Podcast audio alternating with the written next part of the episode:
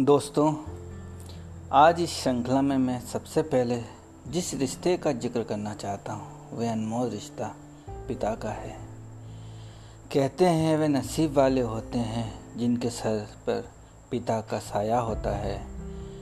जिद भी पूरी होती है और पिता का साथ होता है। आज इस कमी को बहुत ही गहरा मुझे एहसास है जब भी मन उदास होता है या मैं किन्हीं संघर्षों में उलझा रहता हूँ, सबसे पहले अपने पिता को ही मिस करता हूँ। पिता की मौजूदगी एक सूरज की तरह होती है। सूरज गर्म ज़रूर होता है, लेकिन अगर ना हो तो अंधेरा छा जाता है। अपने पिता से बहुत कुछ सीखा है मैंने।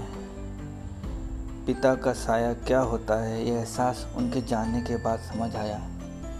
कि दुनिया में केवल पिता ही एक ऐसा इंसान होता है, जो चाहता है कि मेरे बच्चे मुझसे भी ज़्यादा कामयाब हो।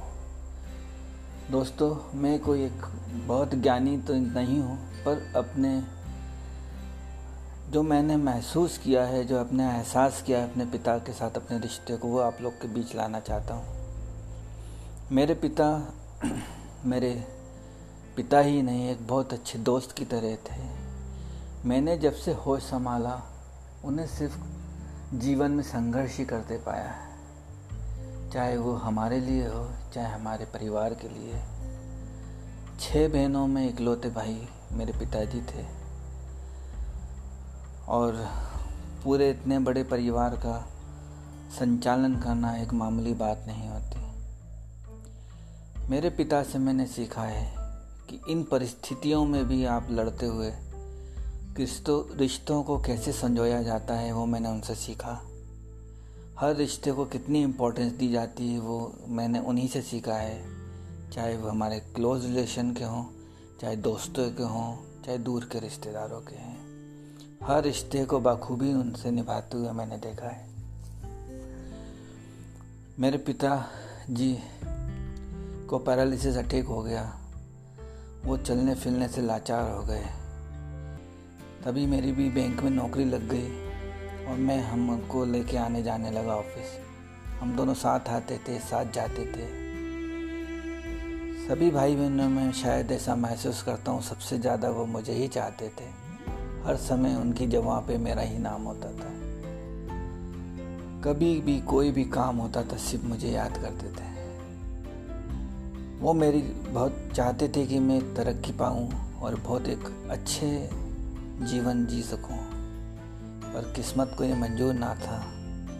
मुझे तरक्की ज़रूर मिली, पर वो तरक्की वो ना देख पाए। तरक्की होने से पहले ही रिटायरमेंट के एक दिन पहले हार्ट अटैक होने से उनका स्वर्गवास हो गया।